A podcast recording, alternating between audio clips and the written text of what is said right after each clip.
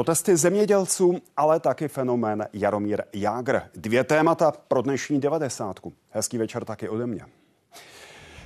Jeden z protestů zemědělců v centru Prahy. Ráno dorazili s traktory a další technikou na magistrálu, kterou částečně zablokovali. Větší komplikace v dopravě ale nenastaly.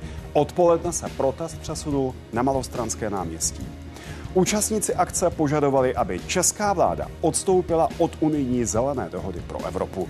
Podle ministra zemědělství Marka Výborného organizátoři sledují politické cíle a změny v zemědělství s nimi konzultovat nehodlá. No a další téma. Hokejový klub Pittsburgh Penguins slavnostně vyvěsil ke stropu své haly dres Jaromíra Jagra. Úspěchy legendárního hráče probereme po deváté večerní.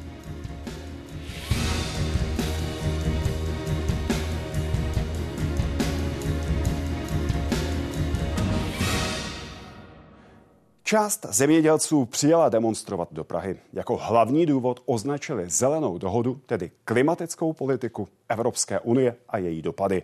Protestující chtějí, aby vláda celý plán odmítla. Ministr zemědělství Marek Výborný řekl, že pořadatele akce mají politické cíle a vláda se podle něj snaží snižovat byrokracii a regulace.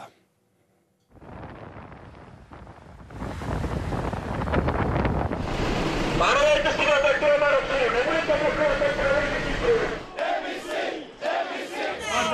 se s náma nechce bavit, protože my nejsme ty praví zemědělci. Já se ferově tady bavím s těma farmářema zemědělcema, který vědí, o čem to je. A vy mi tady nebudete Naš, Pane ministře, vy mi nebudete tady osočovat z něčeho, jsme... co jsem opravdu neřekl. Tady ty planý hesla opravdu, tady, tady řvou nějaký různý šamany s těma bubínkama, je prostě opravdu věc, která prostě proti nám ty lidi spíš budí. Tenhle protest nám byl jako ukraden. A ještě doplním, že za organizací dnešní akce stojí odborový svaz pracovníků zemědělství a výživy a taky asociace svobodných odborů. Hlavními tvářemi jsou Bohumír Dufek a bývalý prezident agrární komory Zdeněk Jan Dejsek. Protestující zemědělci kritizují hlavně vysoké ceny energií, byrokracii nebo unijní zelenou dohodu, takzvaný Green Deal.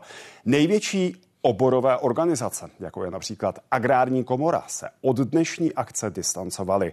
Tyto svazy se ale symbolicky připojí ke společnému evropskému protestu ve čtvrtek, kdy zemědělci v Česku v kolonách se vydají na hranice s Polskem a se Slovenskem. Požadovat budou administrativní úlevy nebo úpravu bezcelní dohody mezi Evropskou unii a Ukrajinou. Prostě musí někdo bouchnout do stolu a říct, že opravdu eh, dále to nejde tak, jak to Evropská komise doposud dělala, opravdu to zemědělce dusí. Ono to není opravdu jenom otázka těch ukrajinských dovozů, když my tady ve střední Evropě to pocitujeme jaksi, eh, jaksi nejpalčivěji. My jsme dodávali dříve jako Evropa do Afriky, eh, do, do jihovýchodní Asie. Dneska tam bohužel jsou jiní producenti, ať je to ze Spojených států, z Jižní Ameriky, nebo taky z Ruské federace. No a prvním hostem dnešní 90 je ministr zemědělství Marek Výborný. Vítejte, dobrý večer. Dobrý večer vám, divákům i panu europoslanci. A toho zdravím konkrétně Martina Hlaváčka, europoslance zahnutí Ano, na dálku. Dobrý večer i vám, pane poslanče. Dobrý večer, děkuji za pozvání a zdravím i pana ministra. Pane ministře, proč by se měli organizátoři dnešního protestu chytnout za nos, jak jste jim odpoledne skázal? Tak mě vlastně mrzí to vyznění. Eh, nakonec eh, my jsme tady slyšeli týden o tom, jak se zde bude protestovat do čtvrtka, jak bude eh, malostranské náměstí plně, plné traktorů. Nepřijel tam ani jeden. Tam se odehrály věci, které podle mě jsou fakticky odsouzení hodné i podle těch hesel a skandování, které tam zaznělo. Já věřím, že na tom se shodneme i s panem europoslancem. A ono to vlastně celkově bohužel jenom zhoršuje ten veřejný obraz už ne tak eh, ideální a pozitivní eh, českého zemědělství, českých farmářů a zemědělců v očích veřejnosti a mě to velmi mrzí. Já jsem jeden z nich, já jsem minister zemědělství a upozorňoval jsem na toto nebezpečí. Jestli něco pozitivního dnešní den přinesl, eh, tak to pro mě i byla ta zpětná vazba od těch farmářů zemědělců, kteří ráno přijeli a tam skutečně byli mnozí tací, s kterými jsem celé to dopoledne vedl dialog před ministerstvem zemědělství a hovořil o těch problémech, které skutečně reálné jsou. Ale to, že pánové Jandejsek, Veleba, Dufek eh, zde jsou škůdci českého zemědělství, tak to myslím dnešek ukázal naprosto jednoznačně a já věřím, že to potvrdí vlastně i všichni ti zemědělci a farmáři, nejenom ti, kteří tady dneska byli a odjeli na protest z Prahy, ale že to potvrdí všichni ti, kteří Dobrá. se k tomu eh, protestu nepřipojili. Nakonec není překvapením, že se všechny tři nevládní organizace od toho protestu distancovaly. Eh, dobrá, Zdeněk Jandejsek vám na oplátku přes seznam zprávy vzkázal, hmm. že si máte sednout do spovědnice a už nevycházet, protože prý o tom, že chcete jednat, když ho budu citovat. Ministr se se mnou potkal v létě v Budějovicích na zemi živitelce, nabídl jsem mu, ať přijede za mnou se podívat, eh, jak se má hospodařit a do dneška jsem ho nepotkal. V televizi řekl, že všude jezdí, ale lže a lže a lže.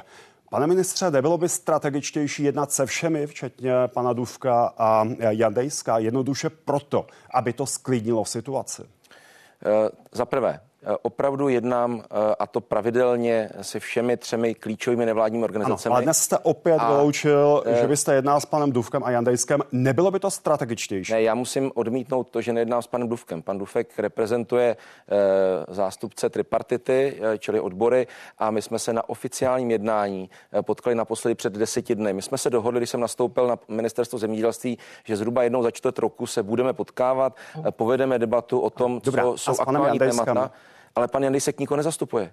Pan Jandejsek nikoho nezastupuje a dnešek je to důkazem. Já se moc omlouvám. My tady máme 30 tisíc zemědělců a farmářů. Je pravdou to, že jsme se potkali na zemi živitelce. Já jsem tam potkal několik set několik set vystavovatelů, kteří tam byli, s kterým jsem si podal ruku a pozdravil se. To je pravda. Ale od té doby mě pan Jandejsek nikdy nekontaktoval, nikdy ne- nekontaktoval a je naprosto zjevné, že pan Jandejsek opravdu, a prosím, ať to veřejnost ví, nezastupuje české farmáře, nezastupuje české zemědělce a já s ním žádnou debatu, eh, vzhledem k tomu, jak se vyjadřuje i o českém zemědělství, opravdu nepovedu. Jsou to často Dobrá. i věci, které jsou úplně smyšlené. Podívejte se na jeho výroky o CO2, Dobrá. tak to je opravdu k smíchu. To jsou ty dezinformace, o kterých jsme hovořili. Pane europoslanče, byl to dnes v Praze protest zemědělců, anebo to byl ukradený protest zemědělcům? Jak konec konců naznačovali někteří účastníci, kteří odjížděli z Prahy rozčarovaní? Tak já myslím, že podstatné je to, proč tam ty zemědělci jeli. A ano, k tomu se dostaneme. Nich, Opakuju otázku. Byl to podle vás protest zemědělců, anebo ne? Já se to vnímal tak, jako že to je protest zemědělců, protože řadu z nich znám. Oni skutečně stávali o půlnoci, aby jeli do Prahy, aby vyjádřili svou nespokojenost. A máme tu dvě skupiny. Jedni, kteří jsou ještě trpěliví a věří, že ty nekonečné sliby za dva roky, které dostávali od ministrů této vlády a od předchůdce pana ministra, eh, budou vyslyšeny a nic se nestalo. Pan Jurečka sliboval zemědělcům už dva roky zpátky, že bude dávat eh, odpuštění na sociální pojištění a další. Eh, zemědělci s tím počítali, protože to byla podaná ruka a po dvou letech nic. No a někteří jsou trpěliví a ještě vyčkávají a část z nich, a oni jsou také členové těch organizací, které se dnes toho přímo nezúčastnili a budou se těch protestů účastnit ve čtvrtek, eh, tak se zkrátka do té Prahy Rozumím. vydali. Dobrá. Trochu mrzí, pane, pane poslanče, k té podstatě tom, se dostaneme za chvíli velmi ne, podrobně. Promiňte, promiňte, že vám do toho, promiňte, že vám do toho vstupuju. Eh, měl by pan ministr jednat i s částí organizátorů těch dnešních protestů, včetně Zdeňka Jendejska? Já nevidím žádný důvod, eh, proč by neměl jednat s panem Duvkem. Pan Dufek je odborový zástupce toho oboru, který má zemědělství a potravinářství na starosti, takže to si myslím, že je naprosto legitimní a pokud se eh, tolik eh, tisíc lidí eh, zorganizovalo pod nějakou skupinou, tak já nevím, proč by pan ministr s nimi nemohl jednat. Já si myslím, že by se neměl bát s nimi jednat, ať už zastupují kohokoliv, protože zkrátka tisíce lidí se rozhodlo skutečně vstát o půlnoci a celou hmm. noc se přemysťovat do Prahy. A to určitě nebylo proto, aby podporovali e, nějaké e, proruské ambice. To bylo proto, jak se jim hospodaří, v jaké jsou situaci a chtěli to dát znát a projevit. Ano, pan ministr konec konců mezi protestující přišel, taky jsme na Malostranském náměstí viděli hm, stánky nejrůznějších politických stran, jako je KSČM, strana pro a tak dále a tak dále. Chcete jednat i s touto částí zemědělců? ale, ale jistě, já jsem to dneska snad prokázal a já chápu, pan europoslanec, eh, předpokládám, že asi pracovně v Bruselu, takže tady v Praze nebyl, tak jenom ho musím ubezpečit, že to, co říká, eh, jsem já dnes vrchovatě naplnil třikrát a minimálně vždycky to bylo půl až tři čtvrtě hodiny. Jsem vedl diskuzi opravdu s těmi, kterých si vážím, protože to jsou ti, kteří ráno vstaví do toho chléva, jedou na to pole a to jsou pro mě hrdinové dne, eh, s kterými já jednám velmi trpělivě a snažím se jim ty věci vysvětlit a rozumím mnohým jejich požadavkům skutečně rozumím Dobrá. a snažím se je společně představit. Dobrá, pánové, pojďme se překlopit od formy eh, k obsahu, eh, k jádru věci. Pane Hlaváčku, hlavním požadavkem, který dnes v Praze zazněl, bylo, aby Česká republika odstoupila od eh, zelené dohody Evropské unie, od Green Dealu. Je to reálné? Tak musíme si říct, co jsou cíle Green Dealu a co jeho naplňování. Ne, prosím, řekněme si jenom to, do jaké míry je reálné, aby Česká republika odstoupila od Green Dealu. Ono už se to částečně děje, protože v podstatě, když si řeknete, co z Green Dealu nejvíce mohlo dopadnout na naše i evropské zemědělce od loňského a tohoto roku. To je ta symbolická záležitost, nebo to je ten symbol, který všechny nejvíc štve a to je nevyužívání půdy. To je v podstatě jako kdybyste řekl průmyslovému podniku, že od příští roku nemá používat kapacitu fabriky na 100, ale třeba jenom na 97%. To je něco, co v rámci toho Green Dealu eh, bylo požadováno eh, nám se v loňském roce podařilo... No, pane poslanče, já se moc omlouvám, že vám do toho neustále vstupuju, ale prosím, abychom se posunuli dál. Otázka, promiňte, otázka zněla jasně. Je reálné odstoupit od Green Dealu? Hm. No tak my jsme v zemědělství v rámci toho Green Dealu eh, zatím žádná významná opatření nepřijali. To je všechno, co se teprve bude schvalovat. Takže reálné to je, pokud v rámci evropských voleb zvítězí méně zelená, méně fanatická část politického spektra, tak tyto návrhy se budou projednávat až po příštích evropských volbách. Děkuji, děkuji za jasnou odpověď. Reálné to je. Děkuji za jasnou odpověď, pane ministře. Vy jste to označil za nesmysl. Proč to nejde? No, protože to opravdu reálně není. Dovolte mi jenom ocitovat i pro pana Hlaváčka. 2. ledna 2022 Babiš obhajuje, proč odsouhlasil Green Deal. Cituje novinový titulek. Na začátku ledna 22 byla to vláda Andreje Babiše, která ten Green Deal podepsala v té podobě, která podle mého názoru také neodpovídá reálným možnostem eh, České republiky i celé Evropy. Nám nezbývá teďka nic jiného a netýká se to jenom zemědělství, dopravy, vzpomeňme na spalovací motory a eh, to, co jsme vyjednali, aby se posunulo, ale v rámci zemědělství a tady já myslím, že se s panem eh, poslancem Hlaváčkem shodneme, tak my musíme tyto ambice a já raději používám termín dohoda pro budoucnost. Dohoda pro budoucnost Evropy, protože my se shodneme na tom, že chceme zachovat eh, tu nejkvalitnější půdu pro příští generace, že chceme čisté vody, že chceme reagovat na klimatickou změnu, před kterou prostě neutečeme a musíme mít naše zemědělství připravené na to, že tady bude o stupeň o dva v průměru více. A co se Ale, musí změnit, pane ministře, konkrétně uh, na musí Green Deal, se, aby byl reálný? Ano, musí se změnit ty parametry, kde eh, současná Evropská komise a nic proti tomu nedělala ani ta minulá vláda, šla s těmi ambicemi nad rámec toho, aby Evropa zůstala konkurenceschopná vůči Latinské Americe, vůči Asii, eh, Spojeným státům americkým a aby byl úplně konkrétní, my to vidíme například na nařízení o pesticidech.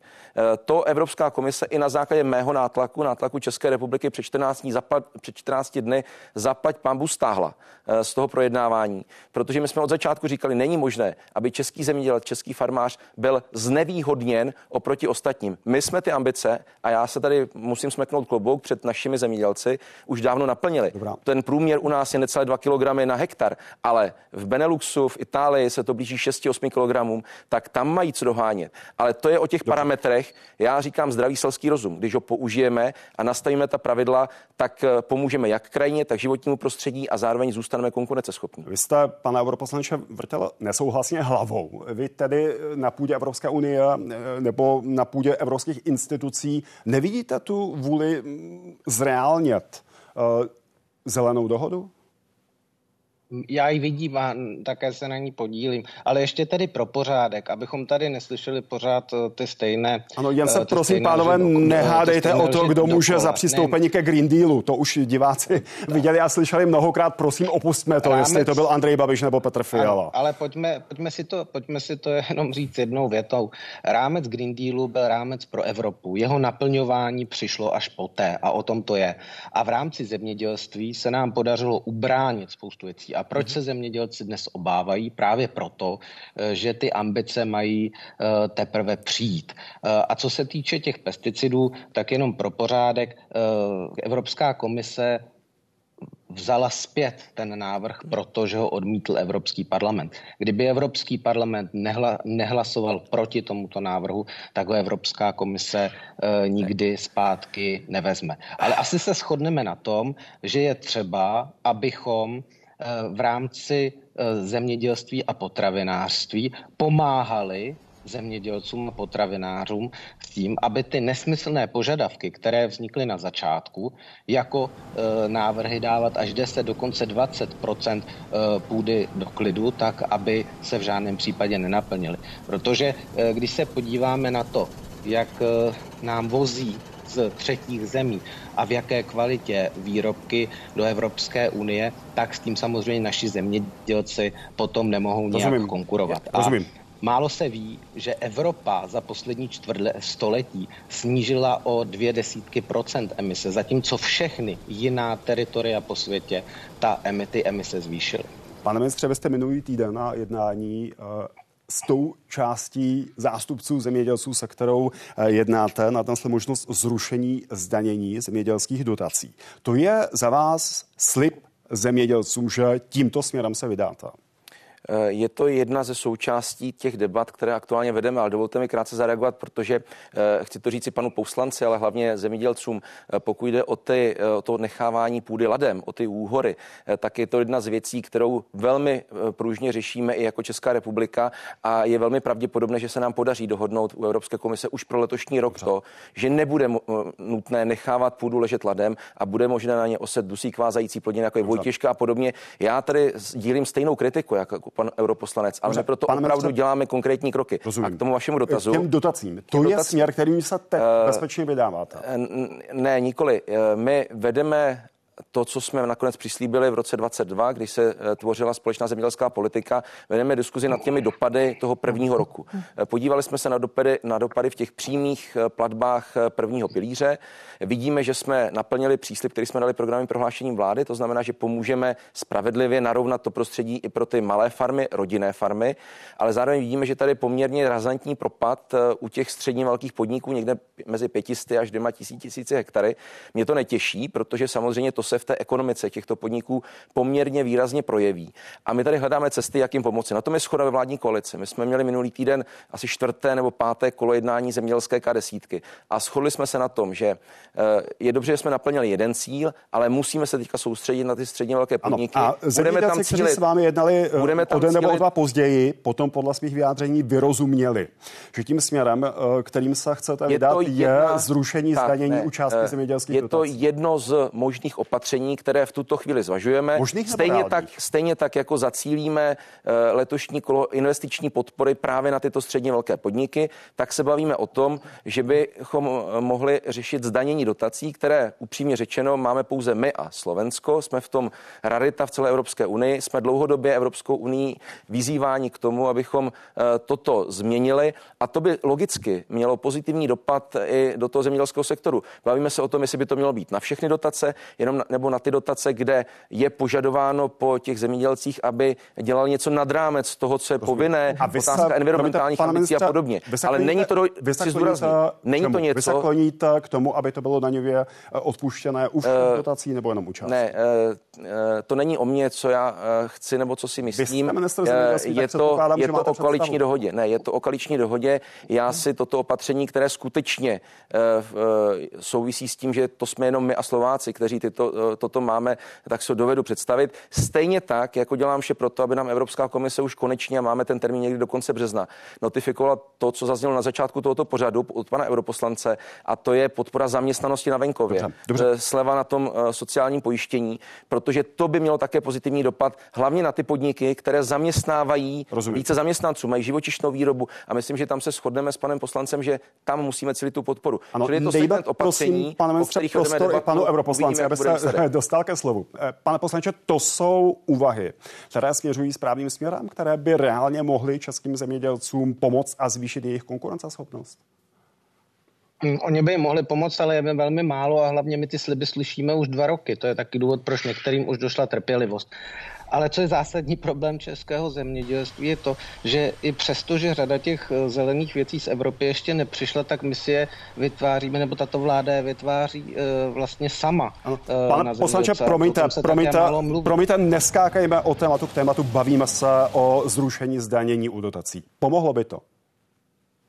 Samozřejmě, že by to pomohlo, ale já říkám, že tyto sliby slyšíme už dva roky, stejně tak jako odvody na sociální pojištění a zatím skutek útek. Tak já se o tom budu velice rád bavit, až eh, to skutečně bude na stole. Eh, zatímco zavádění třeba eh, vyšší daně z nemovitosti, to nám jde panu ministrovi a ministrovi financí velmi rychle, což jsou další 3 miliardy mínus, minus 3 miliardy na národních dotacích, tak toto jsou podobná opatření, která by měla opačný dopad, ale já tomu moc nevěřím, tak uvidíme.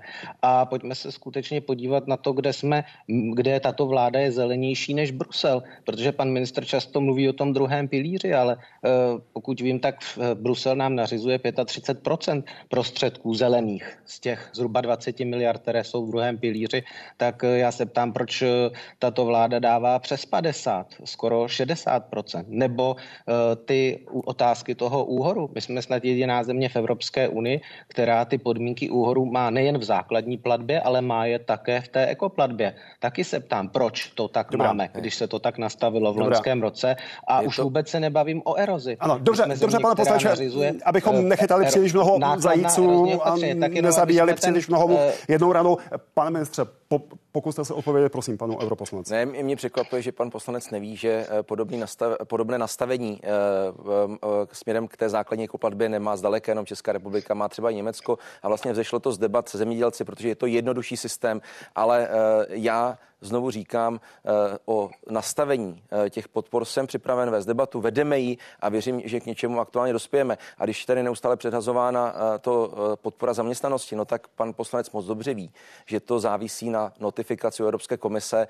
My jsme to tam všechno pečlivě doložili. Já věřím, že se ten výsledek dostaví během několika týdnů. Teď. Dobrá. Pane ministře, jednou větou. Proč by vám měli zemědělci věřit? Že skutečně reálně uvažujete, že se dočkají těch eh, úlev eh, ohledně zdanění dotací. Proč by tomu měli věřit?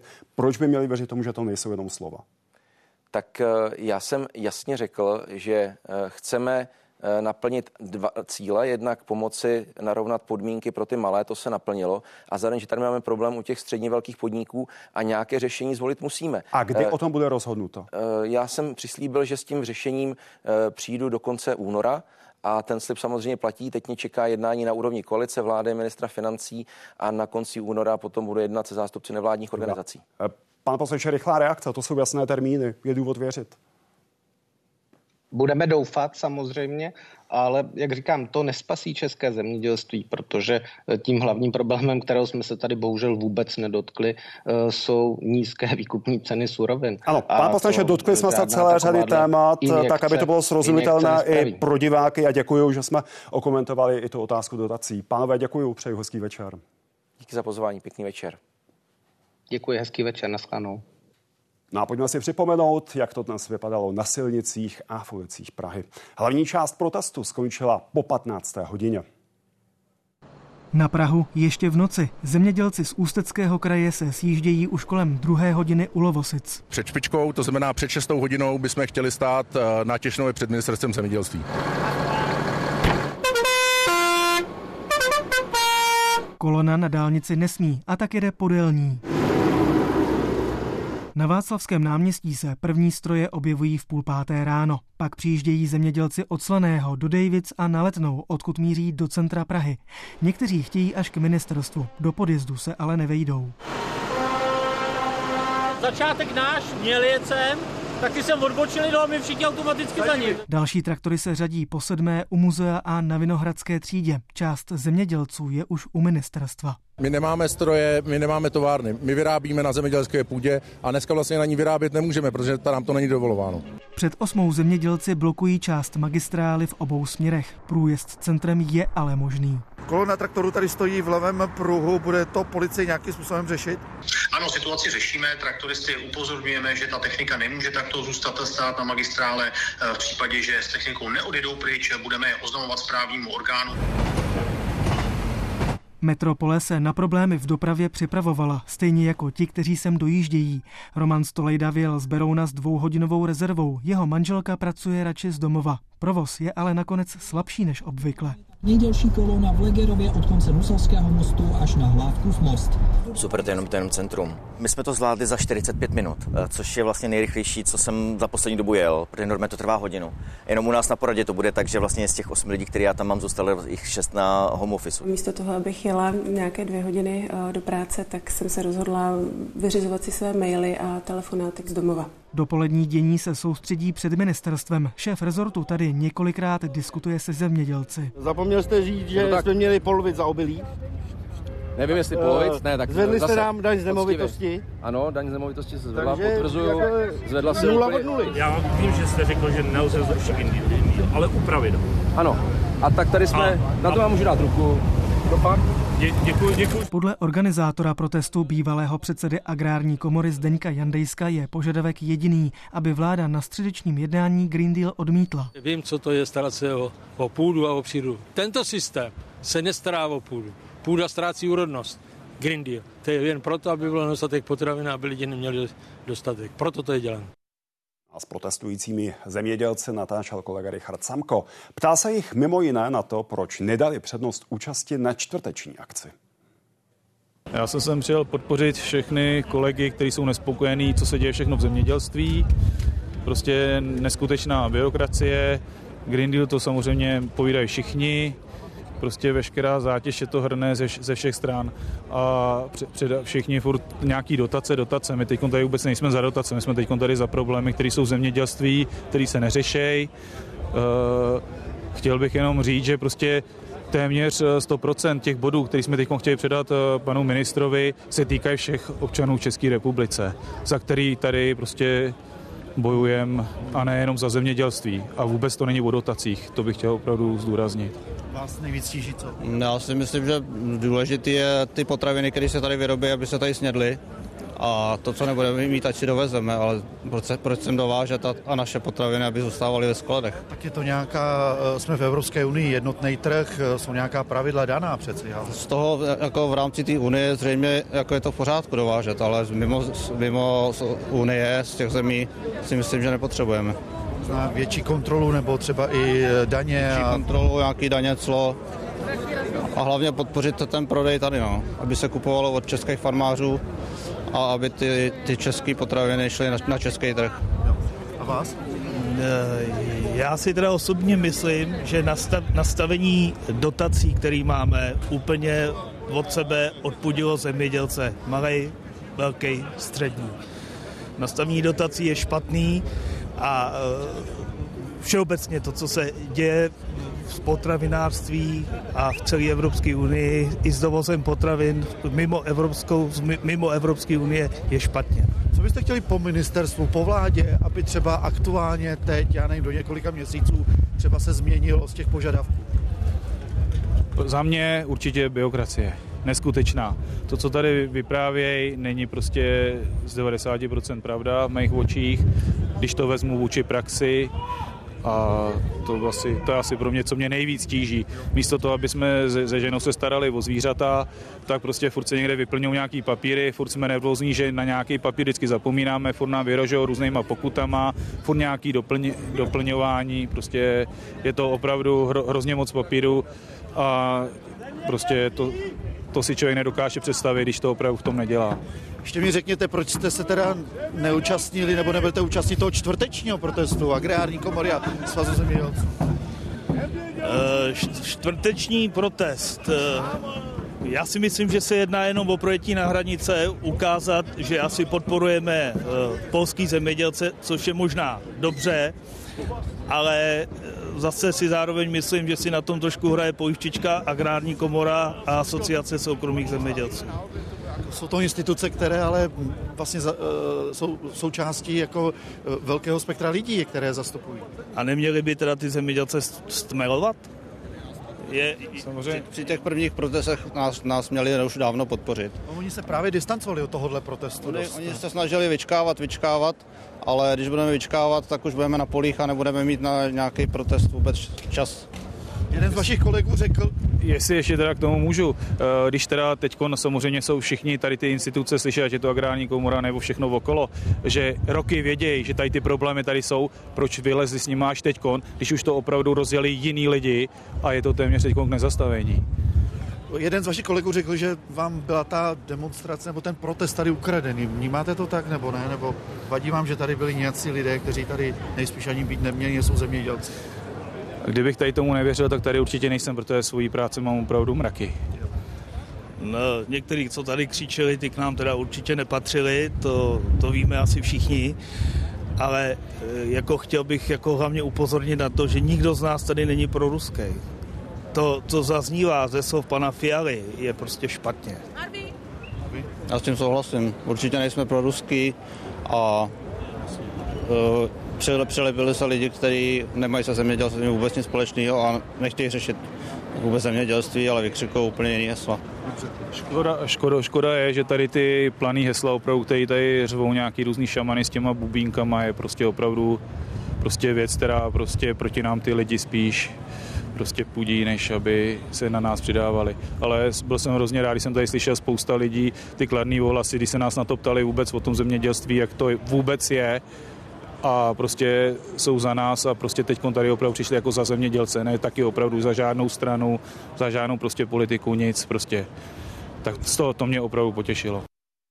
A mým dalším hostem je předseda Zemědělského svazu České republiky Martin Pícha. Dobrý večer. Dobrý večer. V rychlosti doplním, že jsme zvali taky organizátory dnešního protestu. Ani Bohumír Dufek, ani Zdeněk Jandejsak naše pozvání nepřijali a odmítli přijít. Pane Pícho, v souvislosti s tím dnešním protestem někteří komentátoři dokonce používali uh, slovo fiasko. Uh, jeden z internetových uh, obchodníků s potravinami dokonce zrušil smlouvu a spolupráci s holdingem vlastněným jedním z organizátorů té dnešní akce s Deňkem Jandejskem. Tak máte radost, že konkurence neuspěla? Nemám nemám a já to ani nevnímám, že by neuspěli. Já si myslím, že upozornili na ty problémy, ukázali, že ta situace v zemědělství je velmi napjatá, že ta naštvanost těch zemědělců nejenom v České republice, ale v celé Evropě tady existuje a, a já jsem to dneska říkal v několika mediálních vstupech. Já si myslím, že rozdíl mezi těmi zemědělci, kteří tady byli dnes Praze a mezi těmi, kteří pojedou 22. Eh, je v podstatě jenom ten rozdíl, že ti, kteří tady byli dnes, jsou víceméně přesvědčeni, že ta vláda uh, už jakoby, že, že už se s ní nedá nic vyjednat že už se musí tlačit silou. Hmm. Zatímco ti, kteří tam pojedou s námi 22. tak ty furt ještě věří, že, tě, že ta jednání k něčemu povedou. Takže byl to protest zemědělců z vašeho pohledu dnes? E, tak já zatím vidím hlavně ty zemědělce. Samozřejmě byl tam nějaký i politický kontext, to asi ne, nelze nelze úplně oddělit. Taky to byl důvod, proč, proč my jsme se tomu ne, nepřipojili, protože Zemědělský svaz a agrární komora jsou politické organizace, máme to striktně ve svých stanovách. Mě to několik zemědělců dneska vyčítalo. Já jsem říkal tak, že vy mě vlastně vyčítáte, že já že jsem neporušil stanovy Zemědělského svazu. Ale e, rozhodně bych odmítl, že to byl pro ruský, pro hmm. ruský hmm. akt nebo pro ruská demonstrace. Tu jsem tam rozhodně neviděl a nemyslím si, že by někdo z těch zemědělců byl nějaký pro ruský troll a nemyslím si, že ta vyjádření, která zazněla e, z úst některých politiků, byla příliš šťastná. Na druhou stranu to, co se dělo třeba na Malostranském náměstí, e, což už asi primárně nebyla akce, na které byli eh, ti lidé, kteří přijeli z traktory, ta podezření Zbuzu. Tak já se přiznám, že jsem úplně nesledoval eh, celou tu, celé to, eh, celý ten přenos. Já jsem viděl ze záznamu potom vystoupení některých řečníků, takže já přiznám se, že nevím, jak, jak to tam úplně detailu probíhalo. Mě spíš mrzí to, že někteří ty řečníci tam vlastně rozdělují zemědělce. A jsou to i sami zemědělci. Jo? To mně přijde jako největší neštěstí. Já dokážu pochopit jejich naštvanost. Dokážu pochopit, že přijeli, aby ukázali svůj názor uh, a dokážu uh, pochopit, že jako mají pocit uh, netrpělivosti nebo, nebo pocitu zmaru, ale to, že vlastně tady místo toho, a tady to zaznělo v tom příspěvku toho jednoho z těch, z těch farmářů tady, místo toho, abychom ty příkopy zakopávali a hledali věci, které nás spojují, tak vlastně tady vytváříme jakoby dělící čáry a ještě ty organizace štěpíme, to neprospěje vůbec nikomu. Ani těm zemědělcům, kteří tady byli, ani těm zemědělcům, kteří takhle vystupují. A mimochodem předseda Asociace svobodných odborů Bohumír Dufak dnes mluvil o tom, že prezident agrární komory Jan Doležal a vy jako předseda Zemědělského svazu nezastupujete české zemědělce, ale jen sami sebe proto, teď ho cituju, abyste dlouho zůstali u svých koryt. Tak se vy na to. Eh, já, já nevím, jestli to, jestli to jako je nutné komentovat. To je to štěpení? Víte, eh, tak to jsem zrovna nemyslel, protože já jsem mluvil o vyjádření zemědělců. Pan Dufek eh, se tak vyjadřuje dlouhodobě. Mm, při vší úctě Zemědělský svaz je organizace, která má své vlastní orgány, agrární komora taky. My postupujeme tak, že se vždycky dohodneme v těch orgánech, máme podporu představenstev, takže rozhodně to není tak, že by Pícha nebo Doležal tady vyjednávali a já se musím proti tady tomu vyjádření ohradit a vůbec se mi nelíbí a mrzí mě, že s panem Duvkem jsem roky vyjednával kolektivní smlouvu vyššího stupně pro sektor zemědělství a přestože ta vyjednávání byla tvrdá, tak jsme se většinou dokázali domluvit. A tady to mně přijde prostě nechutné. Dnes, a mluvili jsme o tom už z politiky, tím viditelným požadavkem bylo, aby Česká republika eh, odstoupila od Green Dealu Evropské unie. Vy jste už dřív uvedli, že zemědělci nejsou proti zelené dohodě. Tak jak to tedy je? Víte, ono to je strašně složité, protože eh, je to otázka, jak se díváme na, na klimatickou změnu a jestli je nebo není ovlivněná člověkem. Já nejsem klimatolog, a jsem, mám ve zvyku věřit lidem, kteří v tom daném sektoru Eh, pracují a venují se tomu. Jestliže mi klimatologové a lidé, kterým věřím, důvěřují, jako jsou lidé, pan, prof, pan docent Trnka, Žaluta podobně, říkají, že, že tomu tak je, tak nemám důvod tomu nevěřit. A jestliže tady si připustíme, že tady klimatická změna je, a tak první, na koho dopadne, jsou zemědělci přece. Takže naším zájmem je udělat všechno proto, abychom minimalizovali ty dopady a abychom přizpůsobili naše zemědělství eh, na tu případnou klimatickou změnu. Takže eh, osobně si myslím, že tvrdit, že eh, jako nepotřebujeme eh, nic dělat, eh, hmm. že všechno je špatně, prostě mě nepřijde konstruktivní. Dobrá, Já myslím, že konstruktivní potom, promiňte, je... že vám do toho vstupuju, potom ale slyšíte volání, že ta stejná opatření, nebo možná jiná část toho budžetu opatření, je to, co evropské zemědělce brzdí, co snižuje jejich konkurenceschopnost. Jasně. To vypadá Jasně. jako pohyb v začarovaném kruhu. Jak to vybalancovat? Já mám obrovský problém s tím, jakým způsobem vznikají některá ta opatření, některé ty strategie, které navazují na ten Green Deal. Ať je to Farm to Fork strategie, strategie pro biodiverzitu. Teď bych tady mohl vyjmenovávat, těch strategií bylo velmi, velmi mnoho. A Evropská komise je vlastně schvalovala a téměř všechny téměř všechny, bez toho, aniž by vyslyšela zemědělce a hlavně bez jakýkoliv dopadových studií. To mně přijde jako, jako eh, naprosto neakceptovatelné. My jsme na to upozorňovali opakovaně. Já jsem byl u několika jednání s eurokomisaři eh, na půdě Evropské organizace Kopa Kožeka. Sami jsme dokonce byli několikrát na Evropské komisi. My jako Zemědělský svaz Agrární komora společně jezdíme do Bruselu a eh, vysvětlujeme ty věci společně s dalšími zemědělci. Takže tady to je věc, kterou já nedokážu pochopit. Evropská komise teď v lednu zahájila takzvaný strategický dialog se zemědělci o Green Dealu, ale půl roku předtím, než má končit její mandát a jenom proto, že vlastně chtějí usilovat o další mandát. Místo toho, aby tady čtyři roky, které vlastně schvalovaly ty strategie, se s náma o tom bavili. A ta frustrace v celé Evropě ukazuje, že to prostě bylo špatně, protože jestliže zemědělci v České republice nebo potažmo v Evropě nakážu, na, že na 10% půdy nemá hospodařit, nebo že máme snižovat stavy krav, vidíte to v některých zemích už se to dokonce realizuje. A pak vy jedete do zemí, a já jsem s panem ministrem byl v Kazachstánu, eh, kde prostě vám řeknou naprosto jednoznačně, že chtějí zvyšovat stavy zvířat, že chtějí zvyšovat produkci mléka, ale přitom mají mnohem nižší užitkovost, než máme my. A tak potom jako oni budou potřebovat na, na stejnou produkci Rozumím. dvakrát tolik zvířat, to znamená Mě... dvakrát tolik emisí CO2. A přitom, přitom my máme jako stavy zvířat Rozumím. snižovat. Takže to jsou věci, které jsou pro nás a... nepochopitelné, neakceptovatelné a, a vy, vylávají ty emotivní reakce no. a tu zlobu na, na A mění se ten pohled Evropské komise, třeba ve světle uh, odložení toho opatření o pesticidách? No, nebo, nebo byste opatření o pesticidech Evropská komise odložila jenom proto, že věděla, že Maďarsko, které bude mít za chvíli předsednictví, to stejně zabije. Dobře, a může a se to změnit protože, pod tíhou těch protestů? Počkejte, a protože Evropský parlament to odmítl. A proč to Evropský parlament odmítl? Protože zpravodajka, která to měla na starosti v Envy výboru, to, to nařízení absolutně zpřísnila, naprosto ne, neodůvodnitelně. A už i ti europoslanci pochopili, že to je vlastně nesmysl z, praktického, z praktické realizace. Dobrá, to by ale, promiňte, a to by přece to... mohlo budit zdání, minimálně zdání, že ten pohled na to, že Green Deal musí být realistický, začíná převažovat, nebo ne? Já zatím z toho, já, já, dobře, nějaké signály tady jsou, ale já nejsem zatím jako uh, příliš optimistický v tom, že bych věřil, že Evropská komise eh, chce najít na nějaké racionální, na nějakou racionální diskuzi. Spíš si myslím, že před námi jsou volby. Vidí, že i Evropský parlament, který byl extrémně zelený proti Evropské komisi, tak dokonce začal brát zpátečku a začal u některých opatření prostě jakoby vnímat, že jsou nerealistická po, po komunikaci se zemědělci. Takže jako ano, máte pravdu, některé signály, výjimka na půdu mimo produkci, korupci, která teďka tady, vy se tady o tom bavili s panem ministrem před chvilkou, takže ta výjimka tady možná bude uplatněná, ale při vší úctě je to málo. Jak moc českým zemědělcům pomůže, pokud projde to zrušení zdanění u části zemědělských dotací? Jak velká pomoc by to byla?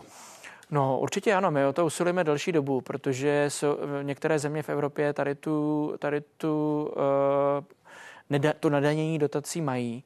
A samozřejmě, eh, víte, ono to vůbec nedává logiku. Jako když někdo v České republice, mimo jiné i zemědělci, odvedou státu daně, eh, ta daň se odvede do Evropské komise, Evropská komise nám je vrátí zpátky a my je tady znova zdaníme, to přece nedává logiku. Jo? To už je jednou zdaní, zdaňujeme, jednou zdaněné. Takže podle mého názoru je to správně a pomůže to samozřejmě ekonomicky těm zemědělcům, kteří generují zisk. A ti, kteří jsou produkční zemědělci, tak jim to pomůže v tom, že prostě e, vytvoří lepší finanční polštář pro období, jako jsou třeba tady ty krize. Jo. Takže já si myslím, že je to určitě důležité. Pro nás jedno z těch klíčových opatření, které v tom návrhu, který nám ministr eh, Výborný na jednání u premiéra představil a doufám, že to dopadne tak bychom se na to mohli podívat tím pohledem, že podle ekonomů je to vlastně zvyšování těch zemědělských dotací, což jde něco proti kurzu eh, nastoupeném eh, vládou, a to už je na jinou diskuzi. Čekajte, ale je to večer. o srovnávání podmínek mezi českými zemědělci a třeba polskými zemědělci. Což Polští už tady mimochodem taky padlo, že je to jenom Slovenská republika, Česká republika, kde Přesně se tak, jo, takže jako, jako je to hezké, když se na to dívá ekonom z pohledu uh, rozpočtu, ale ten ekonom by se taky na to měl podívat z pohledu toho, jestli ten zemědělec v České republice republice má stejné podmínky, aby byl konkurenceschopný jako třeba ten polský zemědělec. A pokud je nemá, tak to prostě není fér vůči tomu českému zemědělci a, a já si myslím, že, že to není dobře. Jo. Martin Pícha, děkuju. Já děkuji za pozvání a je, dovolím si jednu větu na závěr, jestli můžu eh, směrem k veřejnosti. Chtěl bych poprosit o pochopení veřejnosti i u těch akcí, které byly dnes, i u těch akcí, které budou 22. Eh, zemědělci opravdu nejsou lidi, kteří eh, by chtěli někoho terorizovat nebo někoho vydírat. Spíš prosím, podpořte nás, kupujte české potraviny a mějte trošičku, Dobrá. trošičku pochopení. Děkuji. Nebyla to krátká věta, ale díky, že jste přišel. Děkuji za pozvání. A připomněme pohled dalších zemědělců. Někteří volali i po větší podpoře českých potravin. Zemědělci z různých částí republiky. I oni chtěli protestem ukázat na problémy českého zemědělství, třeba na míru byrokracie. Místo toho, aby jsme ze ženou se starali o zvířata, tak prostě furt se někde vyplňují nějaký papíry, furt jsme nervózní, že na nějaký papír vždycky zapomínáme, furt nám vyrožou různýma pokutama. My teď tady vůbec nejsme za dotace. Účastníci protestu volají i po větší podpoře českých potravin. Palčivým tématem je pro ně také dovoz ukrajinského obilí. Jedna strana je finanční, druhá strana je, že vlastně my tady splňujeme nějaký Evropě nějaký standardy a na Ukrajině jsou povolené přípravky, které se stříkaly u nás v 60. letech. Technika větší Většiny zemědělců ale zůstala na stacích. Nevyjel třeba ani Jan Miller. Přitom, jak sám říká, traktory do Prahy vyvezl dříve hned několikrát. Na zhruba 900 hektarech zemědělec pěstuje třeba pšenici, ječmen, řepku nebo cukrovku. Mimo to se věnuje ale i živočišné výrobě. Mě spíš jsem smutný z toho, že spousta kamarádů, kluků, kteří tady soukromně hospodaří a považuje za dobrý sedláky, se nechali zlákat Eh, tímhle tím, eh, jak říkám já, eh, bratrstvem Kočičí Pracky k tomu, aby věli se svou technikou do Prahy. Samozřejmě nechci být nějaký stávkokas. S některými argumenty protestujících přitom souhlasí. Unijní plán na přeměnu ekonomiky je podle něj příliš rychlý a i on vnímá problém dovozu obilí z Ukrajiny. Nemůžu říct, že asi to nemá vliv třeba na cenu pšenice, ale tam zase musíme mít trošku nějaký ten větší rozlet co se musíme. Tam ty kluci tam nechávají svoje lidské životy. I Jan Miller doufá, že se zmírní byrokracie. Víc času by pak mohlo být právě na samotné zemědělství. Richard Samko a Tereza Glajchová, Česká televize. A mými dalšími hosty jsou Jiří Nádoba, reportér Seznam zpráv. Dobrý večer. Dobrý večer. A taktéž Jiří Štický, ekonomický redaktor, reportér magazínu. Dobrý večer i vám. Dobrý večer. Pane Nádobo, jak je možné, že pánové Dufek a Jandejsek dokázali sešikovat minimálně část eh, tuzemských zemědělců, zvlášť za situace, kdy firmy pana Jandejska eh, svým způsobem profitují z toho eh, nastavení pro české zemědělství, z toho dotačního nastavení, kdy například podle serveru hlídač státu firmy pana Jandejska nečerpali 1672 dotací ve výši 2 miliardy a 200 milionů korun. Mm, já myslím, že eh, ta situace v zemědělství je prostě taková, že celá řada lidí slyší na to, že eh, je potřeba vládu skritizovat.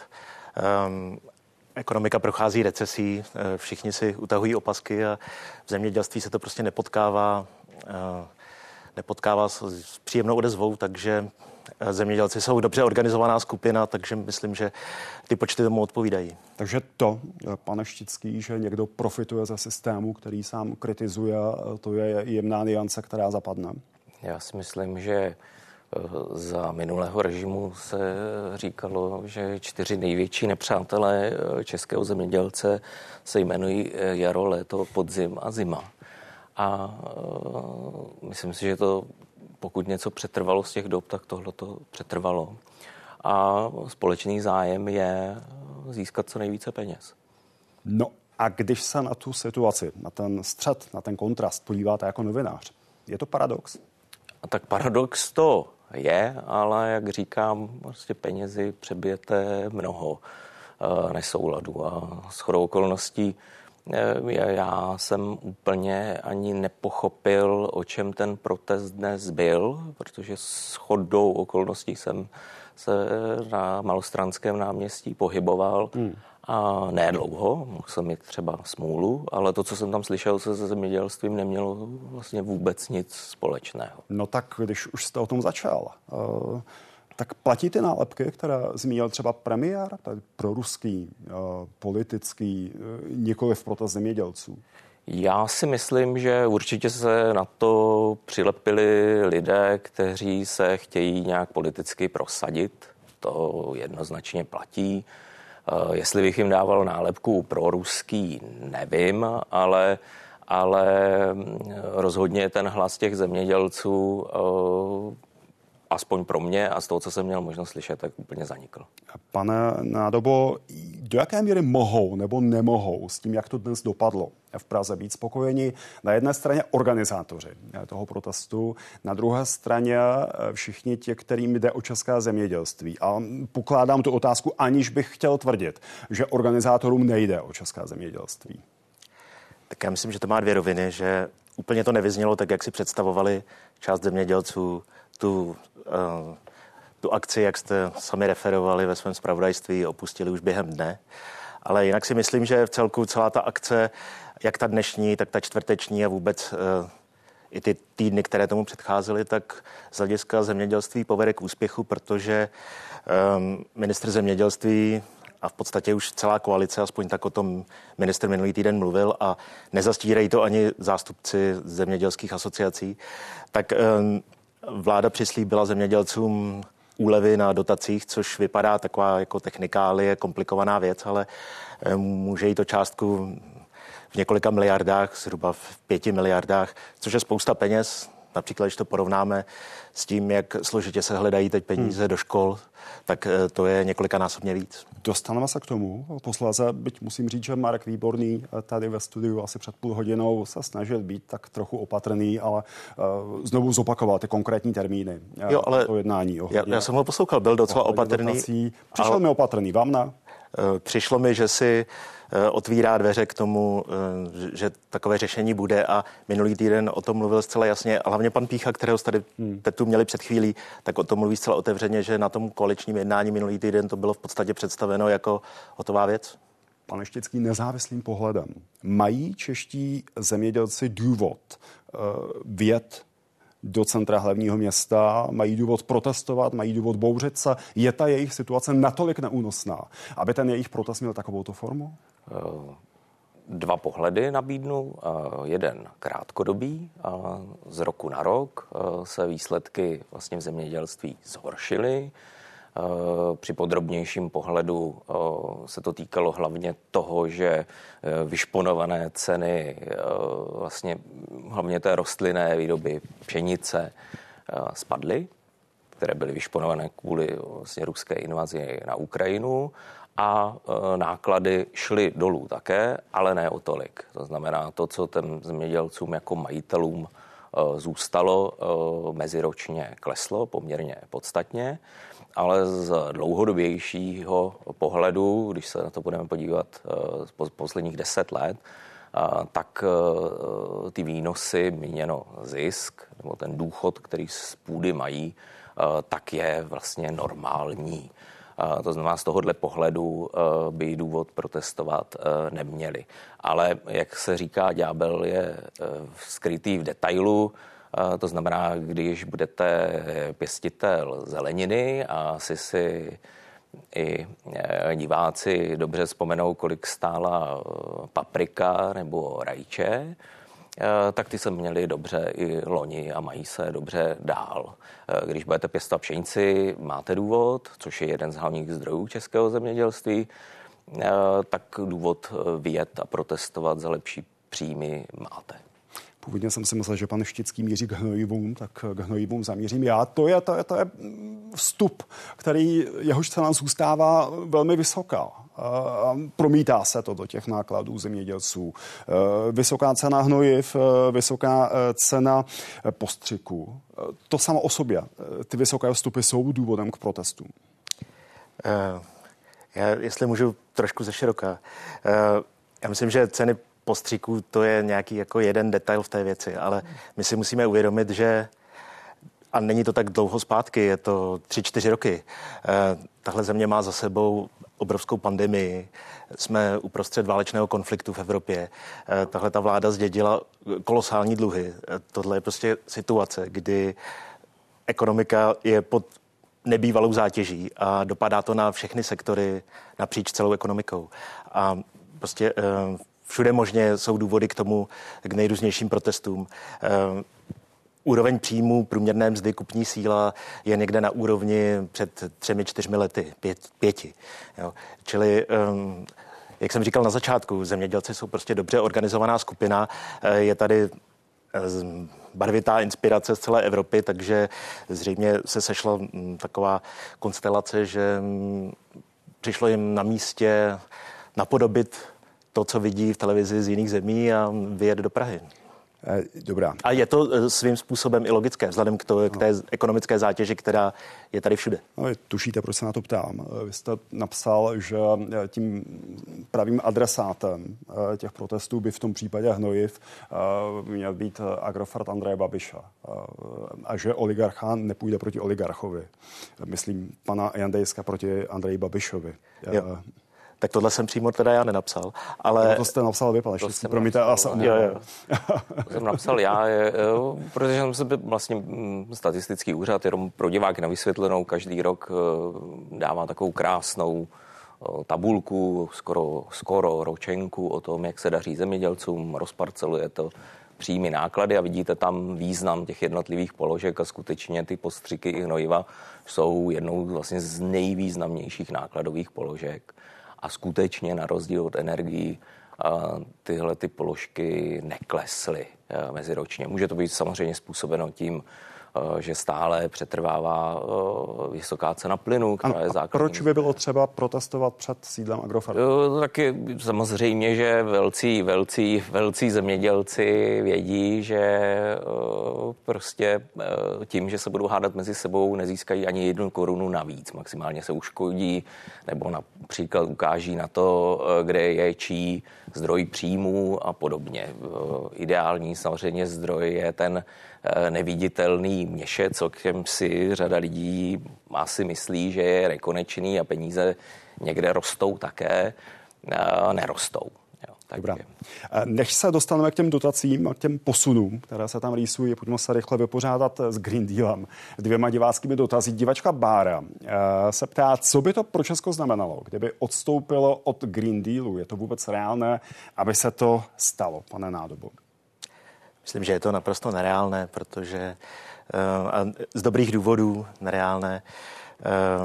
Green Deal je prostě nějaká politika, ke které velká většina evropských zemí směřuje. Je to prostě preference voličů v těch zemích, které jsou třeba o něco bohatší než my.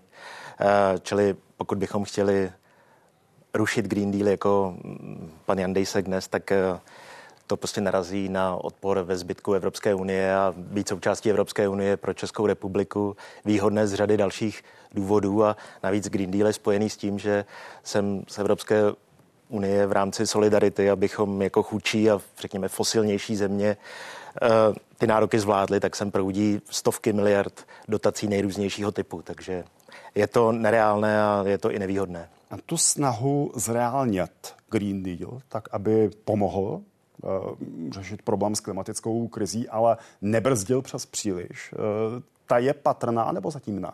Pane Štický. Já si myslím, že na evropské úrovni patrná určitě je.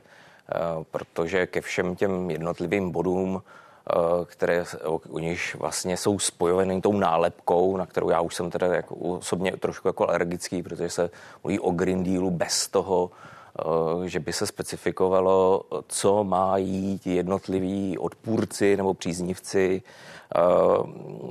vlastně na mysli. Jo. Takže do Green Dealu například spadá to, zda budeme nebo nebudeme více či méně hnojit, protože součástí toho balíku je směr k takzvanému regenerativnímu zemědělství, to, což je možná mírně přeženu, ale opak toho, jak se hospodařilo hmm. a často hospodaří na půdě e, v Česku. Takže asi se všichni, no, myslím, že všichni nebo většina lidí shodne na tom, že chceme jíst e, potraviny, které jsou zdravé, které nám do těla nezanášejí spoustu zbytečných chemikálií. Na druhou stranu, když se tomuhle tomu eh, s tím budete souhlasit, ale dáte tomu nálepku jsem proti Green Dealu a Green Deal nás zničí, protože to někomu sníží výnosy o něco, tak vlastně najednou nevíte, jestli jste pro nebo proti. Jako, když to budete stavět na principu, že chcete, aby to rajče vonělo, a ne, aby to byla umělá hmota, tak, eh, tak se na tom shodnou všichni. Hmm. A teď k těm dotacím, tedy k tomu, o čem eh, se začalo jednat eh, minulý týden. Vy už jste naznačil i rozpočtové dopady, které se dají vypočítat možná na nějaké jednotky miliard korun výpadek do státního rozpočtu ten krok, byl by to krok správným směrem? Slyšeli jsme od Martina Píchy, ano, toto by nám zcela jistě pomohlo. Bez sporu optikou pana Píchy by to byl krok správným směrem. A globální optikou, která zohlední všechny aspekty. Um, přijde mi to kuriozní, že vlastně zemědělcům se jen tak mírnix, týrnix, řekněme, najednou slíbí bez nějaké širší diskuze, bez nějakého konfliktu uh, tolik peněz a skutečně mě přijde dobrý ten příměr s tím školstvím, jo, kdy uh, se tady i ve vaší televizi členové vládní koalice přetahují o to, kdo je větší politický neumětel kvůli 800 milionům pro platy kuchařek. A najednou tady v tichosti vznikne dohoda, proti které nikdo nic nemá. Světe div se, pro jsou i poslanci ano, že se uleví zemědělcům v řádu několika miliard. Tak mně to, přijde, mně to přijde trošku nespravedlivé. Je to koncepční krok, nebo je to krok vynucený tíhou situace, nátlakem, eh, který se negativně odrazí jinde. Je to carpe diem, takže jednoznačně vynucený a eh, jako, jako člověk, který se jako část kariéry věnoval daním, tak nesystémový, špatný, jednoznačně eh, protože mm, jeden z velmi dobrých bodů těch protestů bylo, bylo to slovo byrokracie a to, co musí vyplňovat, jak je to zatěžuje. Když si představíte, že se zase vytvoří kolonka, dotace, které budou osvobozeny, z kterých se nebudou danit, tak to je další kolonka, další papír, další zkoumání, další zdroj pro různé úniky a, a zase to bude muset někdo hlídat. A pak je tam ještě samozřejmě druhý, druhá, druhá věc. Zemědělci a možná i právem se samozřejmě ohrazují vůči tomu, že vlastně do toho odvětví právě kvůli různým dotacím zamířili finanční investoři. Chceme osvobodit finanční investory, aby měli nedaněné peníze z držby zemědělské půdy, anebo ať již přímo nebo nepřímo. Rozumím. Nesmysl. Jenom připomínám eh, protiargument, který tady zazníval opakovaně. Je to ve většině eh, evropských zemí, eh, výjimkou Česko, výjimkou Slovensko. Upřímně, já jsem se, ono, ono, problém, a to je jenom zemědělci, je to u všech oborů, které jsou hodně dotované, je, že to je i v rámci Evropy, která by měla fungovat jako jednotný trh, hrozně rozbité. Eh, není pravda, že to je většině zemích, není pravda, že to je jenom Česko a Slovensko. Je to, je to naopak. Já jsem se, ten údaj je z roku 2019, eh, našel jsem Řecko, Nizozemí, Španělsko, Litva, Dobrá. kde je nějaká úleva. Dobře.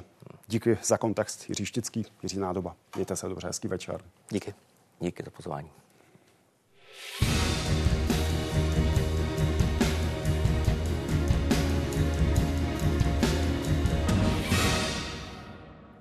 Teď další slibované téma. Mimořádná podsta pro Jaromíra Jágra. Hokejový klub Pittsburgh Penguins slavnostně vyřadil jeho dres s číslem 68. To už by tak v budoucnu neměl nikdo nosit. Jaromír Jágr v Pittsburghu strávil 11 let a s týmem dvakrát vyhrál Stanleyův pohár. Bob Johnson always said, Coach Bob Johnson vždycky říkával, dnes je today it's a great day for hockey. I'm gonna use it, I'm gonna change it a little bit. I'm gonna say today it's a great day for me.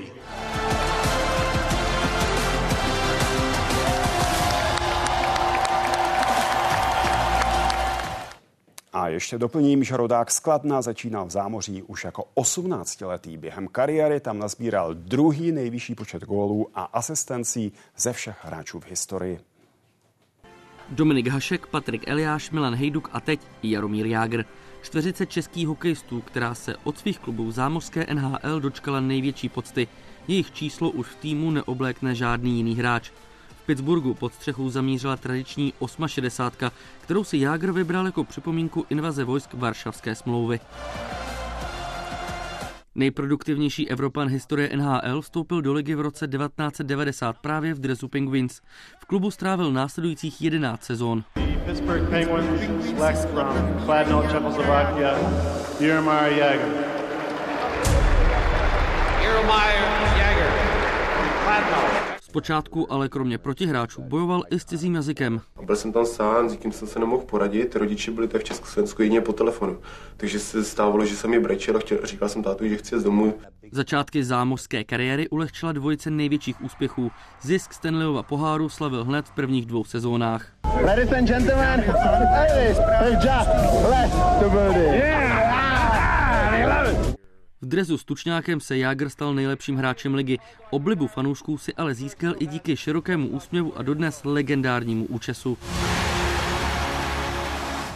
I want to thank you for coming here and teaching everybody just what hockey can do for city.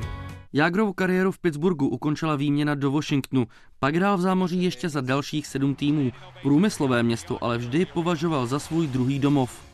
Though the whole 11 years I've been here, it was amazing, and uh, I'm probably gonna say it was probably the best years in my life. So thank you for that.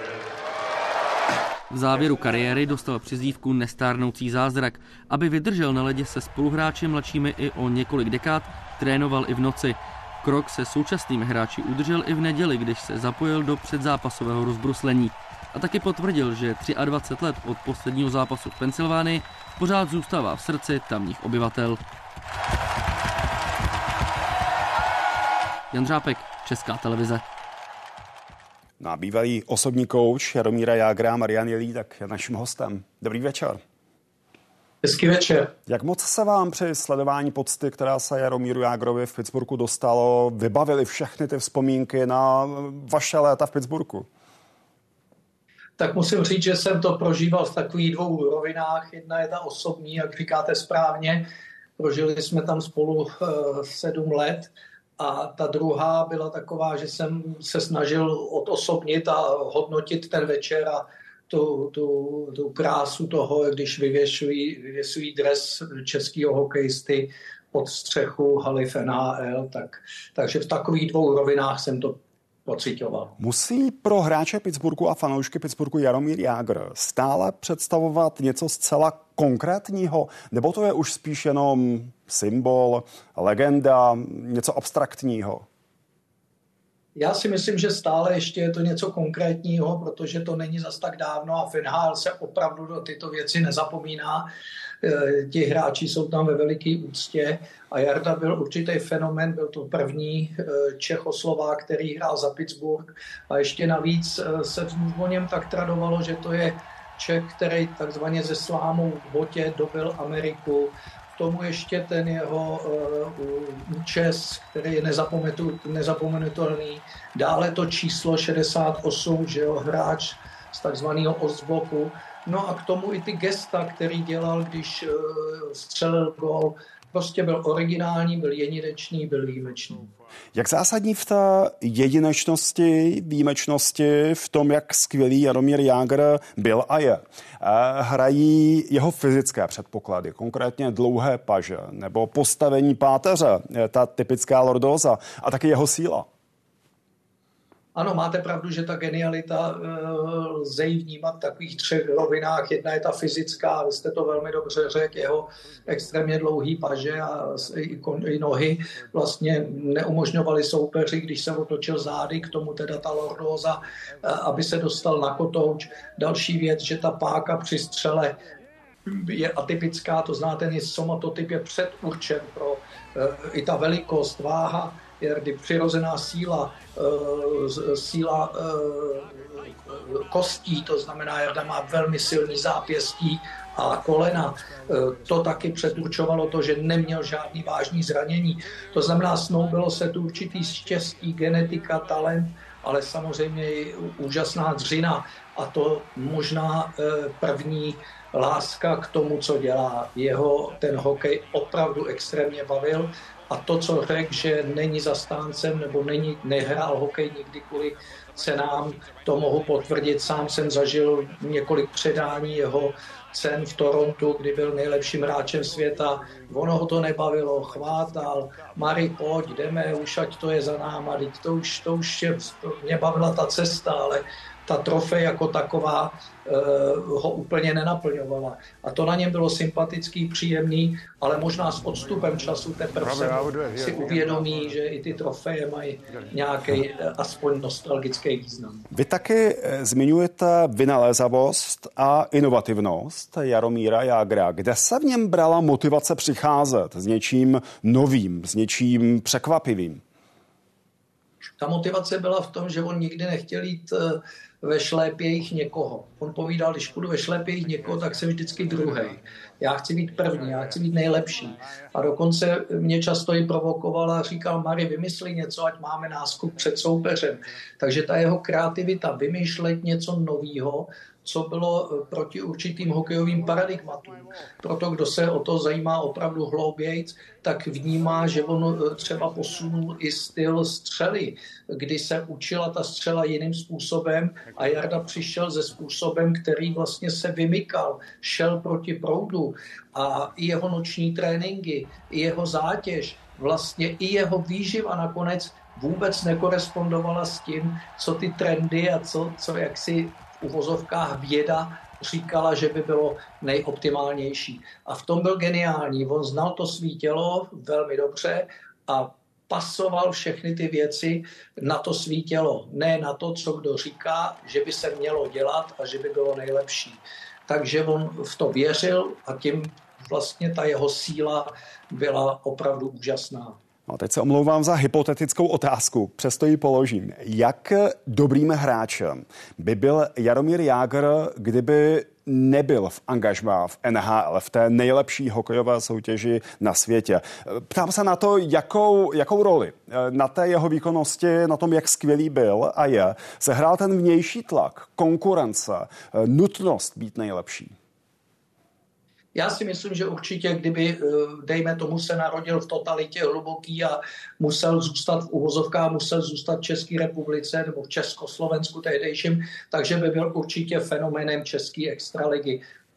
To si myslím, že je zcela jasný a nakonec to ukazují i hráči, kteří nehráli NHL a ať to byli bratři Holíkové nebo Nedomanský, který potom emigroval, bratři Šťastní a podobně, tak dokázali, že i v českých podmínkách lze vyrůst geniální hráč. Na druhé straně myslím si, že to, že se dostal do prostředí takhle mladý, do prostředí něčeho, co extrémně miloval, co bylo jeho snem, ještě navíc si vysnil toho Mária Lemiu v tom 85., kdy ho viděl eh, v Praze v Holešovicích na mistrovství světa a říkal, tati s tím jednou budu hrát a ono se to opravdu stalo.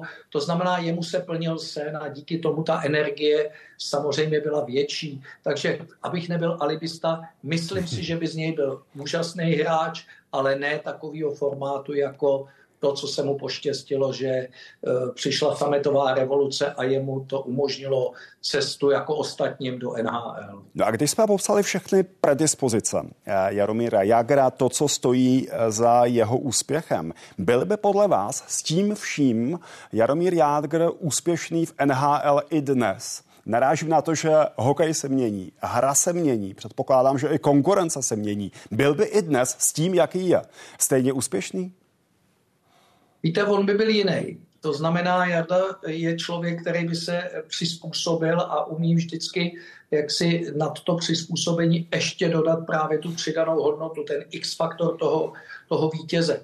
To znamená, ano, pokud si pustíme hokej na gáno a pustíme si zápas, tak eh, nechci to podceňovat, ale v mnohých už to vybudí trošičku i úsměv na tvářích, že ten hokej se vyvíjí, vyvíjí se materiál, eh, vyvíjí se eh, různé možnosti přípravy těch hráčů, specializace raná a tak dále. To znamená, ty hráči jsou opravdu teď a ten hokej udělal ohromný posun. Ale když by Jarda byl v tom prostředí, tak věřím, že ten posun prostě udělá taky a zase by tam našel ten stupínek navíc. Takže já věřím tomu, kdyby Jardovi bylo 18 a hmm. znova se dostal do NHL, že by tím fenoménem velkým byl taky. Samozřejmě hypotetická rovina, jestli by dosáhl takových výsledků, jako dosah před těma 20 lety. Mimochodem je i na hokeji, podobně jako třeba na atletice, znát, jak se stále posouvají a posouvají hranice lidského těla? Já si myslím, že jednoznačně. A je tady znát oproti atletice jeden fenomén, oni se i přizpůsobují určitým způsobem pravidla.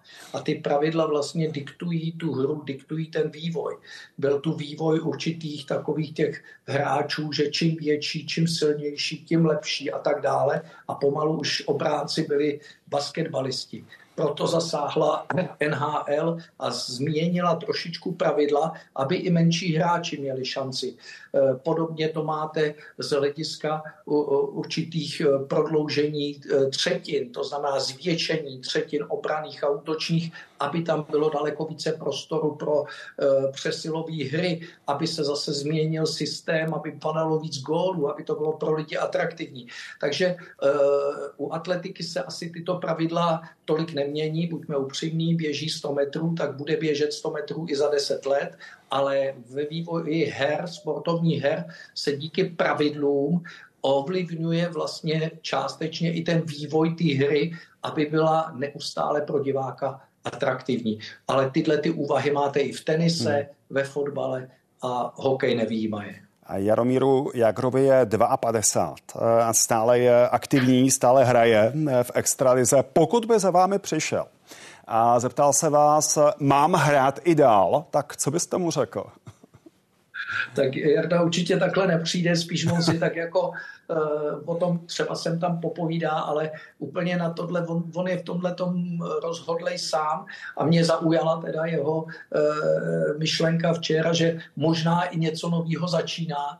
Já jsem úplně na rovinu, ale je to jenom můj názor, si myslel, že tímhle tím zápasem, hmm. respektive tím vyvěšením toho drezu opravdu ta kariéra končí dobře, dejme tomu, že pomůže Kladnu, ano. aby se zachránilo v baráži v extralize a myslel jsem si, že tím je ta věc uzavřená. Ale včera Možná naznačil, že to možný je, že bude dál pokračovat. Uvidíme. Marian Jelínak, moc vám děkuji, pěkný večer. Hezký večer, děkuji za pozvání. A to už je tečka za dnešní devadesátkou. Jsem rád, že jste se dívali. Hezký večer i vám.